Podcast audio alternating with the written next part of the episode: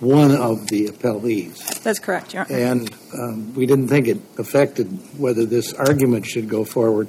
Right. But if there's, if it is likely to have in any way an impact on the disposition or otherwise that we should be aware of, you don't have to tell us today, but you might think about it and you can give us a, one or both can give us a 28J letter or what, just explaining what you think. Okay. If there is a, a collateral, so to speak, effect on what may or may not happen And, and just to address that briefly, Your Honor, I, I don't believe that there is. I think that in, in this case, I also filed a notice of death for another defendant, um, and the case ended up being dismissed because, as you know, 1983 uh, claims are specific to the defendant. Um, and so it's our position that if if there's been a death, which there has been as to uh, defendant Guzzi, that he should be dismissed from this action, as was Charlene Deacon. That was the other uh, defendant that we filed a notice of death for. Um, but good morning, may it please the court. Uh, my name is Abby Duncan. I represent the appellants in this litigation. Uh, the lower court's decision in this case is contrary to well established pleading principles as outlined by the Supreme Court in Twombly and Iqbal, as well as well established qualified immunity principles. In denying the appellant's motion to dismiss, the lower court erred in three main ways. The first was by denying qualified immunity to our individual defendants, where the complaint failed to allege direct participation and individual involvement in the plaintiff's prolonged detention. Uh, second, it erred in denying the individual's qualified immunity where it was not clearly established that plaintiff's prolonged detention was a violation of the Fourth Amendment. Um, and it erred in denying individual defense qualified immunity where it was not clearly established um, that the defendant's conduct as it relates to investigating plaintiff's case and informing the plaintiff of his holdover uh, was a violation of his substantive due process rights. Um, the first point we have is that the, the appellant fails to allege each defendant's individual involvement. Um, as you know, and as we heard from a, a prior argument, uh, liability for damages for a federal constitutional tort is personal. Each defendant's conduct must be individually um, and independently assessed. To establish personal liability of supervisory defendants, which is what we have in this case, the complaint must allege specific facts of personal involvement or direct responsibility for a deprivation of a plaintiff's constitutional rights. Otherwise, those defendants are entitled to qualified immunity. Here, the plaintiff makes claims against supervisory defendants. Um, the two defendants now at issue is um, former Commissioner Dale Glass, Commissioner over all corrections, and then the superintendent of the specific jail where plaintiff was housed, uh, the medium security institution. Um, plaintiff alleges in lump sum that defendants generally, although not specifying which one, knew or should have known the plaintiff was incarcerated despite his charges being uh, dismissed. Counsel, there's only two defendants. Don't we infer from the pleadings that both of them knew? The allegations pertain to each of them? Well, even even if you don't parse it out as to which one it pertains to, and as you've mentioned, pertain them to both of them. Um, still, the language of that they knew or should have known is conclusory. Um, and we see that in uh, Iqbal. Iqbal is um, really the main case on this point. In Iqbal, the plaintiff alleged that high ranking officials in the government knew, had a policy, and were responsible for promulgating this policy. Uh, to institute harsher conditions of confinement of certain um, incarcerated individuals based on religion, race, and or uh, national origin. Right, but but unlike in Scott versus Baldwin, here the Jones has alleged that the public defender uh, informed them that people were being incarcerated past their release dates. So there is there is that allegation, um, but it doesn't allege at what point that occurs. Um, it's it's also um, it, doesn't allege at what point that occurs. And so we don't know whether after this case was filed and after a plaintiff was released, a public defender went to them and told them this. Um, and that, that's a really crucial point. How they gained this knowledge um, through what means um, is, is critical to making it, to pushing it over the edge from being conceivable liability to plausible liability under Twombly and Iqbal. So in Iqbal, the court found that despite there being allegations of knowing um, and purposeful actions, uh, because there were no specific facts to show or even intimate um, what the officials did to promulgate that policy, um, the court found that those allegations were conclusory and not worthy of being taken as true. They were merely naked assertions devoid of further factual enhancement, and that's what we have in this case. On our Well, sec- doesn't it seem sir. as though like there's got to be the absence of a policy that's the problem here, right? And so the policy is the absence of a policy because every single person involved in this is employed by the city of St. Louis, whether it's the public defender, whether it's the people that manage the jail, whether it's the clerk of court, and nobody's ever established a policy as to who is supposed to give notice to the jailer that the charges have been dismissed. And this isn't some guy who sat there for three days. This is a person who sat there for months. And so whether it's adequately pled or not, and I get where that might be a problem on these particular pleadings, right? And, and so it may not be, be sufficient to satisfy Iqbal and Twombly. Uh, but in the end, the, you know, um, shouldn't we, as a court, and this is not the first case where St. Louis has had somebody sit there for weeks without being released when the charges were dismissed, shouldn't we as a court say, yeah, from here on going forward, the absence of a policy directing somebody to inform the jailer that the charges have been dismissed is a constitutional violation? Because pretty clearly, you can't just hold somebody, you know, for months without charges and no access to a magistrate to even bring a habeas claim. Judge Erickson, I think that those are two. What we're alleging in this case is very different from from. Um, I guess your question, um, whether or not there should be a policy, I think is a separate question from whether they have sufficiently pled, um, whether there's Are we precluded from saying that there ought to be a policy requiring somebody to uh, to the placing the burden that there ought, not, not that there ought to be that the Constitution requires the existence of a policy uh, inform, uh, placing on somebody the duty to inform the jailer that the charges have been dismissed. I think at this stage it would be premature to issue an affirmative duty. Um, Why do you think that? I mean, listen, this is not the first time it happens. How many people are going to be sitting in the St. Louis City and County jails for six, eight, ten months before somebody wakes up and says there ought to be a rule? I mean, that's what I want to know because I'll tell you what, I am just horribly offended by this happens once. It is offensive, but this happens multiple times and nobody cares enough. That is a problem. And it may not be a decisional point in this case, but you ought to go back to whomever employs you and tell them, you know what? There needs to be a policy. I appreciate that, Ju- Judge Erickson, um, and I will certainly take that into account. And many of those things that you've said have have likely already been done uh, in this case.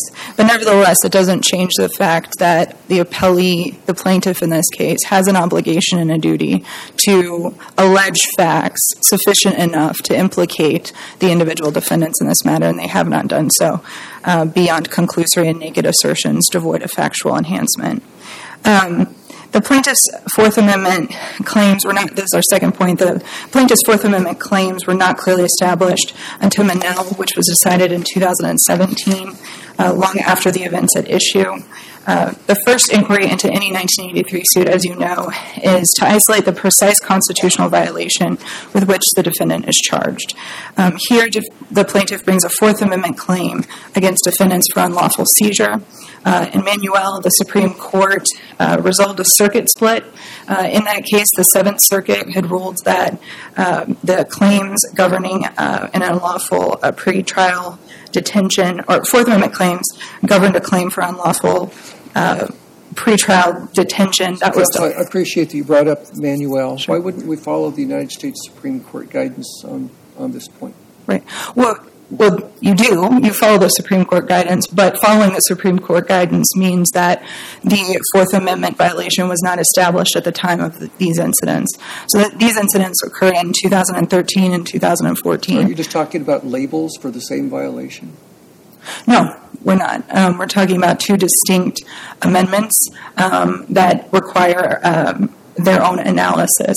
And in Molina, um, Even if that was true, isn't it obvious that you can't keep someone imprisoned past their release date? Wouldn't this be a perfect case to apply that rule? That this is an obvious case?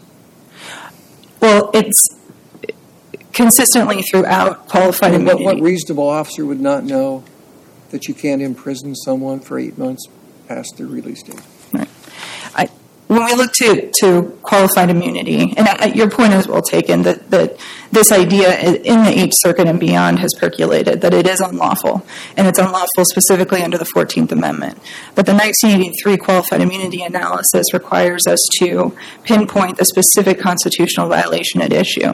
And we see that in Molina. Um, in Molina, there was a, sorry, No. did you have a question? Okay. Um, in Molina, um,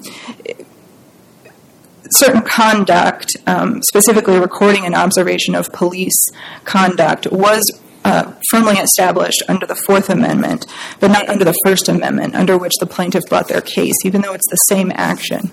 Um, and in that case, this court uh, ruled that the First Amendment uh, was not clearly established, that his rights under the First Amendment were not clearly established, and therefore they granted qualified immunity.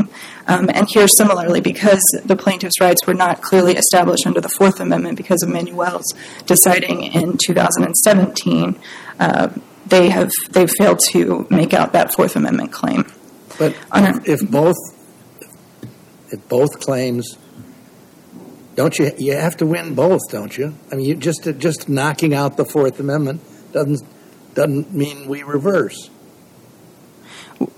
I'm sorry, Yeah. Judge Loken. Well, if it was clearly established that what they did violated the Fourteenth Amendment. Mm-hmm. So what, why, why are we messing around with this Fourth Amendment distinction? Right. Because they bring the argument under the Fourth and the Fourteenth Amendment. We know that the Fourteenth Amendment is no longer applicable to a case like this under Manuel.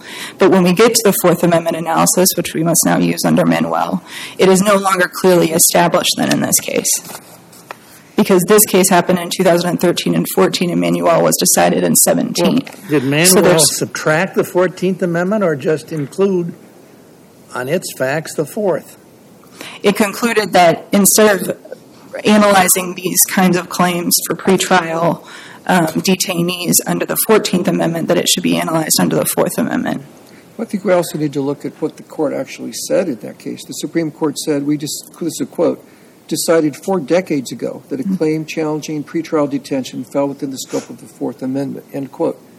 So why wasn't it clearly established, as the Supreme Court said four decades ago? Right. Um, the Supreme Court does state that in the opinion, um, but I would argue that because of the existence of a circuit split, it was not clearly established. Oh, come we have on. circuits in the eighth. We have cases in the Eighth Circuit that analyze it strictly under the Fourteenth Amendment and rejected the Fourth Amendment analysis. True. Um, we still have the Supreme Court. But that wasn't that that phrase that she said. Um, I think it was uh, Just, Justice Kagan that wrote the opinion.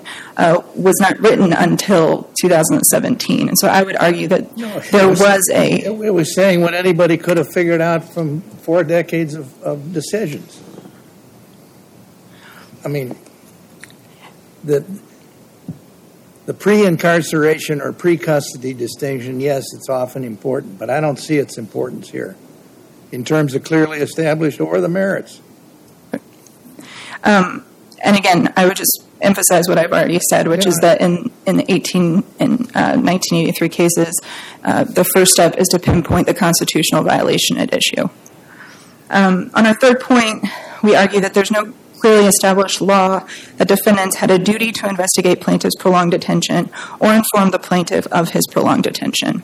Um, and for that, we look to support for Davis v. Hall, where the court, uh, this court said that whatever haziness obscures the exact contours of a duty to investigate burns off once the authorities know that they have no basis for detention. Therefore, um, stating that an, a, a supervisory employee has to have actual knowledge, and it acknowledges kind of the haziness of this area of corrections officers or supervisory employees to investigate um, claims. And then also, as to a duty to inform, um, this seems to be a novel argument that they've advanced in the complaint. Um, I don't find any uh, support for the idea that defendants had a duty after a plaintiff was released to inform him that he was held over uh, longer than he was, and they've they've pointed to no support for that. Um, and it's for all these reasons that we ask that the district court be reversed, and I'll reserve the rest of my time. Thank you.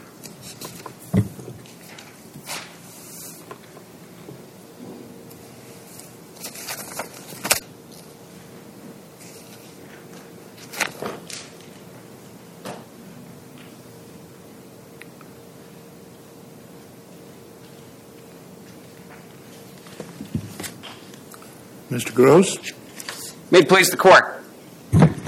Uh, Your Honors, um, I do want to answer some of the questions that came up uh, already. So, so Judge uh, Judge Grasz, um, you were talking about uh, both of the defendants uh, here. Uh, there are only two that are remaining. the allegations in the complaint at this point, we are, um, as Judge Erickson noted earlier, we're in a different world and we're not here on summary judgment. This is here on a motion to dismiss that uh, we received an order from the trial court that was similar to several other orders from different trial courts that looked at very similar evidence and their, well, similar allegations in their cases as well and allowed those to proceed as well. The main case that was used there was Davis versus Hall. So Davis versus Hall has been used as a, a guidepost for these different cases because it is so close on point. The, the issue with Manuel here, in terms of the circuit split and everything else, first, I don't, I don't think that that argument holds water for the very reasons that have been brought up by this court already. The conduct was clearly illegal. Detaining somebody for eight months without any charges against them whatsoever and maintaining that detention over that time period is not allowed under the Fourth Amendment or really under the 14th Amendment or any other part of the Constitution of the United States of America.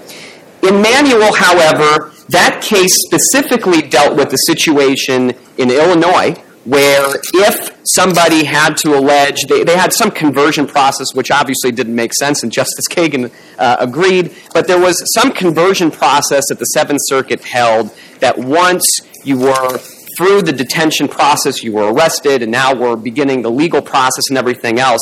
Your Fourth Amendment claim has been converted into a 14th Amendment substantive due process claim. And the reason that was so important was because in Illinois, there was another procedure that you had to go through, that you were entitled to certain other remedies, and that you would have to go through that process. So that's why this whole issue was so important for that case. But importantly for this case, Manuel dealt with pre trial detention. Here, Michael Jones was held for a total of 11 months. Three of those months were pursuant to charges, they were pre trial. Those charges were dismissed. For the, uh, he didn't sue for any of the, any claims under the, the three months, uh, this malicious prosecution version of, of the federal claim. He was suing specifically for the eight month period when, when he was held when without was charges. Iqbal decided? Uh, Iqbal was decided uh, 2000. I'm sorry, I don't have that right off the top of my head, Your Honor. Yeah, we, we uh, in 2009. 2009. 2009. Right. Way after Lewis v. Hall. Yes. So Lewis v. Hall gives us no no help on on how you how you on what's adequate pleading under Iqbal. So so I'm, I'm assuming you're D- Davis v. Hall, Or correct? Davis yes. Davis v. Hall, um, which is uh, from 2004. So not not. I mean, I guess yes, certainly before. There are, however, other cases that show the sufficiency of the pleadings uh, here specifically. Uh, number one, uh, in, in several cases, do still look uh, at the Fourth Amendment even after I don't care about the fourth or the fourteenth. I care about the failure to put anyone on notice of what this claim is about, because it's so generally alleged. Well, Your Honor, I, d- I don't think it is that. facts that are were within you and your clients' ready access that are not alleged. Well, I, I don't believe that. facts that are that that can't be alleged without discovery because they're solely within the defendant's possession. Well, well, Your Honor, I, I, I would disagree to, to a significant uh, part of that. Um, and this kind of goes to the earlier argument that you all heard today, uh, the uh, uh, Judge Erickson's hypothetical, if, if this person had uh, been so, for example, was, was, had lost consciousness during this I- I- meeting. I can get quick, I can get quickly to what's on my mind. yeah, I, I mean, Your, your client was represented in this case by the public defender. yeah, yes, Your Honor. Now, I would think it would take no more than a half-hour interview with the public defender to determine when did you learn of this, who did you tell, what do you know about what happened. That should have been found out and alleged, in my view, to sort out the problems with, with going forward. Yeah, I, I uh, Your Honor, and, and, and like I mentioned, there was some other. In the absence of that, frankly, is my reason, I'm very inclined to revert, to reverse. I mean, Your Honor, so so there has been in previous litigation that's related to this. There has been depositions of the public defender's office, and some of those that did go to discovery. Um, the No, I don't care about depositions and discovery. I'm talking about the plaintiff's lawyer who's looking to file this complaint in a manner that satisfies Iqbal's plausible pleading requirements and qualified immunity particularization requirements would have, should have, and must have, frankly, sat down with the public defender and said, well, here's what my client has learned after the fact. Tell, tell us, tell me what happened contemporaneously. Mm-hmm. yeah, and, and Your And Honor, so that, I'm assuming you learned that and you didn't plead it for a reason. well, it, I, I, Your Honor, I, I just believe it was pled I sufficiently you, I have the no idea who was the investigator. Counsel, maybe you could go through the, com- the complaint a little bit. The- Yeah, that's The district court felt that uh, Glass and Carson adequately pled their uh, claims, but maybe you could kind of go through and, and convince us that they pled enough facts uh, to plausibly show the direct involvement in the formation, implementation, and enforcement of the policy. And, and as you do that, as I, Yes, maybe I just can't read the complaint, but in the complaint, I never saw where any of the defendants were identified as to what their position was, what their what their authority was, what they specifically failed to do, and how that led to the defendant's uh, or to the plaintiff's loss. Yeah, yes, yes, Your Honor. And, and, and to answer that question, uh, so the defendant's positions were alleged early on. That would be paragraphs three through six in the petition. So that would be early on in the complaint. Yeah, I'm, but all, all you've said, all you've given me is titles, Correct, right? yes. And you haven't told me what their duties were. You know, I'm the superintendent. Well, that tells me, you know, that they're a management person, but it doesn't tell me what specific obligations that they had to the day-to-day uh, management of the jail. What were they supposed to know? When were they supposed to know it? What were they supposed to do? What was within their scope of authority? And I think post Iqbal, we're supposed to plead those things. We're supposed to say, okay, Smith is the is is the chief jailer. The chief jailer is responsible for the prison for the jail roll call. As the manager of the jail roll call, he has a duty to inspect the orders of the court as they come down. Uh, he failed to do so um, by a uh, plaintiff. Uh, Mr. Jones was never informed of uh, of the fact that his charges had been dismissed. He sat for eight months. You know, like that I would understand, but this is just sort of he has this job, and then no one informed him, and we don't know who was supposed to and when they were and, and what their individual duties were. Well, Your, Your Honor, I, I would point you back to the uh, the complaint, um, and that would be so the responsibilities, and perhaps they weren't just ordered in the right way, and, and that could be a drafting uh, error too if it wasn't as clear. But uh, paragraphs 36, uh, 37. Uh, 44, 45, 46, all of those discuss the responsibilities of the different defendants and then the authority that they have It, it just says everybody's got this duty. It doesn't say where it came from and who's got it. I mean, why? I mean, I just don't. You know, what you've got is a whole list of, of jail people, and you say they have this duty, and I'm looking at it saying. How do you review that for plausibility? And I'm wasting your time. I, No, I mean, no, I, I, I don't think so, Your Honor. It's your time after all. Uh, but Davis v. Hall uh, did, I mean, there's a clear, and this has been something that, that has been uh, true since the, the 1960s when they cited this Yeah, quote. in the notice pleading era. Well, but, but the, the, the, the instance in Davis v. Hall is, is the requirement of folks in these types of positions to ensure that they actually have somebody in Well, jail who's yeah, supposed to be well, there. That's, that's, that's, that you can get in a horn book. Well, I, my, my, the reason for saying that, Your Honor, is I do believe that the, the facts alleged here certainly, and I mean, a lot of courts looked at this, and it's no, you can read all the orders. They said that the facts were light in these situations, but given the inferences that have to be made in favor of the plaintiff at this stage of the pleadings, we're not on summary judgment right now. We don't have So- to make any inferences, and we don't have to uh, u- use inferences to create plausibility, plausibility that wasn't alleged.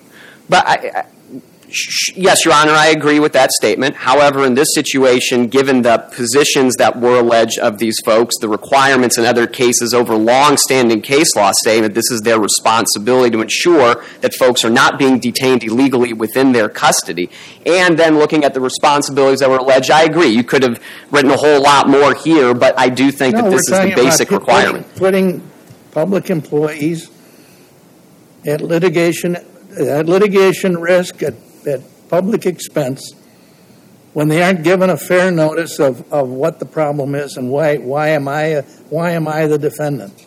Well, Your Honor, I, I as I said, and I, I suppose we disagree on this point, but uh, within the petition itself, there is sufficient notice to let the folks who are running the jail and the corrections division, because those are the last folks who are left, know that they are just th- there has to be policies in You- place to you- ensure Your that. pleading le- requires the defense counsel to search out information that was more accessible to the plaintiff's lawyer in drafting, before drafting the complaint, plus other things, of course.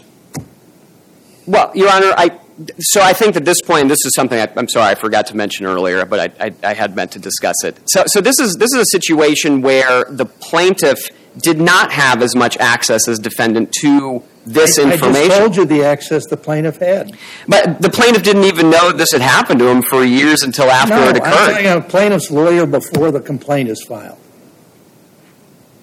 Sure. Sure, your client has said, I didn't know about this for eight months. Well, if the public defender was, was even, even had been relieved of, of uh, responsibility, public defender had probably an obligation, if not to, to a former client as an officer of the court, to tell, to tell, find out, okay, he's, I, I understand he's, go- he went back to the prison, you know, why? What happened? Well, in And in a lot. The public defender, if the public defender had done that, this wouldn't have happened.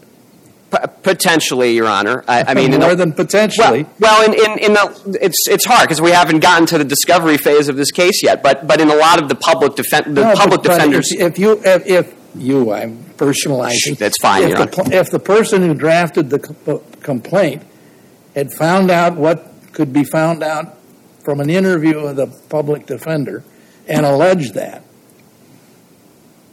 I just and then on information and belief what followed from what you learned in the public defender, you would have you you would have first of all Iqbal compliance and second compliance with the purpose of Iqbal. Well, Your Honor, um, and potentially more facts could be. I, just at, there, there's a large imbalance between who has knowledge in this case. So, for the public defender, for example, there was a reason that this individual was left there for eight months without being released, without the public defender having intervened either. And, and a lot of that is because the authority of the public defender's office evaporates once the criminal case is dismissed. And so, there's not Well, there's you not say a ton. that. You say that. Right, and I mean, if so And I'll, that's I'll, I'll guarantee that uh, that, that nine, uh, 90% or more of the public defenders would say, yeah, well, well, technically my job was over, but my obligation to my former client and, and to the proper administration of justice is that I do something about this. So, counsel, the district court agreed with you that Glass and Carson plausibly pled their claims. Is there anything in the district court's order explaining why they came to that conclusion that you could uh, share with us that might be helpful to the Um, court? yeah, I, I do believe that the uh, the order cited the same provisions of the uh, the the petition that um, I just did, um, but I can see. Uh, I- mean, in, in the order itself, um, they did look. It was pre Iqbal. This is true. They did look at the the Davis v. Harris case. Um, they did uh, look at the facts having been pled, and they found that because of the stage that we're at, I think a lot of it did a lot of it is dependent on the stage of the procedure that we're in right now because this is a motion to dismiss versus a summary judgment. Uh, so, because of that, um, the court looked, and it's not just that court. I mean, several other courts have looked at uh, very similar complaints in these situations, and you know, after some of these have gone to discovery, and this one hasn't. what this was the number, what, what- it was a 12B what motion? Uh, the motion to dismiss, Yeah. 12b6. Yes, Your Honor. If we look at the complaint, there- there's a number of references to knew or should have known, and that's ordinarily a negligence standard, right? It's not the same, I think, technically as pleading on information and belief. Mm. You know, now it may, it- maybe it's good enough, but, but I'd like to just to address that, because obviously mere negligence doesn't get you there. Yeah, and, and Your Honor, I, I don't think it's it's so the complaint itself doesn't hinge just on the knew or should have known. That builds up with the rest of the allegations within the complaint as well. What that does show is that the defendants should have known or did know, and in some situations, depending on what discovery shows, uh, that folks were being illegally detained there, and specifically Michael Jones is being illegally detained in the jail, and then so that's that's really those uh, aren't the only things that the claims are hinging on those those statements themselves. Thank you. Uh, I see that my time has run out, so for all of those reasons, we do ask that this court uh, uphold the trial court's uh, order and uh, send this case back for discovery. Thank you, Your Honor. Thank you. For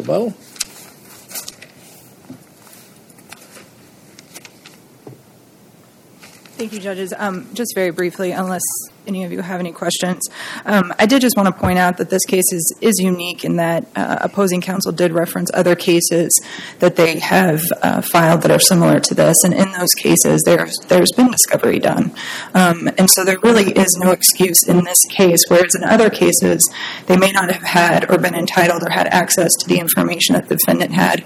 In this case, they had they've had many much access um, to what the defendants do, what their job duties are, um, etc. And so I would just ask that the court take that into consideration when ruling on this case, and we ask that the district court's order be reversed. Thank you.